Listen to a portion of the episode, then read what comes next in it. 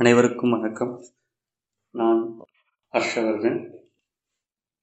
ஸ்ரீ சாய் சச்சரிதம் என்னும் ஸ்ரீமத் சாய் ராமாயணத்தை இன்று உங்களுக்காக ஸ்ரீ சாய்பாபாவின் அற்புத வாழ்க்கையும் உபதேசங்களும் மராட்டி மூலம் எழுதியவர் கோவிந்த் ரகுநாத் தபோல்கர் ஹேமட் பந்த்.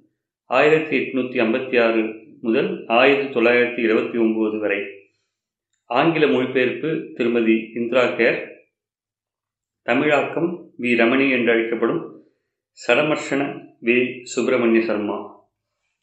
ஸ்ரீ சாய் சரித்திரம் என்னும் ஸ்ரீமத் சாய் ராமாயணம் ஷீரடி சாயி பாபாவின் அற்புத வாழ்க்கையும் உபதேசங்களையும் அடங்கியது. இந்த ஸ்ரீமத் சாய் ராமாயணம் பாராயண பலன் என்னவென்று பார்ப்போம். பாபாவின் பாதங்களை பிடித்துக்கொண்டு எல்லா பக்தர்களின் சார்பாகவும் அவரிடம் ஒரு பிரார்த்தனை செய்ய வேண்டும் என்று என் மனதில் தோன்றுகின்றது.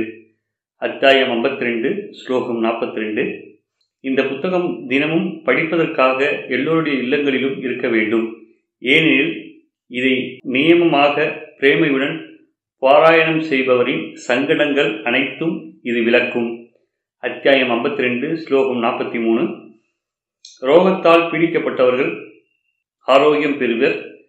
தரித்திர தரித்திரர்கள் செல்வர்கள் ஆவர் சந்தேகங்களும் மனக்கோணல்களும் அகன்று உறுதியும் தெளிவும் பிறக்கும். தீனர்களும் வல்லமை பெறுவர். அத்தியாயம் ஐம்பத்தி ரெண்டு ஸ்லோகம் எண்பத்தி நாலு இக்காவியம் பரமாத்ம இழை கொண்டு நெய்யப்பட்டிருக்கிறது. ஸ்ரீ கிருஷ்ண பிரம்மத்தின் கதைகளால் நிரம்பியிருக்கிறது.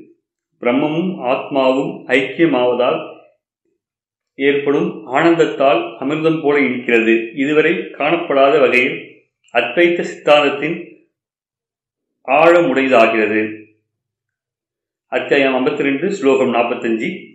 இந்த சச்சதிரம் தினமும் செவிமெடுக்கப்பட்டாலும் அல்லது நியமமாக பாராயணம் செய்யப்பட்டாலும் சமர்த்த சாயியின் பாதங்கள் சங்கல் சங்கடங்கள் அனைத்தையும் நிவாரணம் செய்யும். அத்தியாயம் ஐம்பத்தி ரெண்டு ஸ்லோகம் நாற்பத்தி ஏழு செல்வத்தை விரும்புவர்கள் செல்வத்தை பெறுவர். தூய்மையான தினசரி நடவடிக்கையில் பரிபூர்ணமாக வெற்றி பெறுவர். பலன் நிட்டைக்கு சமமாகத்தான் கிடைக்கும். ஏனெனில் பாவம் இல்லாத அனுபவம் ஏது? அத்வைத்தம் ஐம்பத்தி ரெண்டு ஸ்லோகம் நாற்பத்தி எட்டு இந்த கிரந்தத்தை இந்த நூலை பயபக்தியுடன் படித்தால் சமர்த்த சாயி இன்முகம் காட்டி அஞ்ஞானத்தையும் தரித்திரத்தையும் அழிப்பார். ஞானத்தையும் செல்வத்தையும் அருள்வார். அத்தியாயம் ஐம்பத்தி ரெண்டு ஸ்லோகம் நாற்பத்தி ஒம்போது சித்தத்தை ஒருமுகப்படுத்தி நேம நிட்டையுடன் சச்சரித்திரத்தில் ஓர் அத்தியாயமாவது தினமும் படிப்பவருக்கு அளவற்ற சுகம் விளையும். அத்தியாயம் ஐம்பத்தி ரெண்டு ஸ்லோகம் ஐம்பத்தி ஒன்று. தமக்கு இதம் ஏற்பட வேண்டும் என்னும் சிந்தனை உள்ளவர் இக்காவியத்தை ஆசாரத்துடன் படிக்க வேண்டும். ஜென்மத்திற்கு பின் ஜென்மமாக அவர் சாயின் உபகாரங்களை ஆனந்தம் நிரம்பியவராக நினைவு கொள்வார். அத்தியாயம் ஐம்பத்தி ரெண்டு ஸ்லோகம் ஐம்பத்தி ரெண்டு உடலை சுத்தம் செய்து கொண்ட பின் பிரேமையுடன் சிரத்தையுடன் ஏழு நாட்களில் படித்து முடிப்பவரின் அனிஷ்டம் வெறுக்கத்தக்க நிகழ்வு சூழ்நிலை சாந்தமடையும்.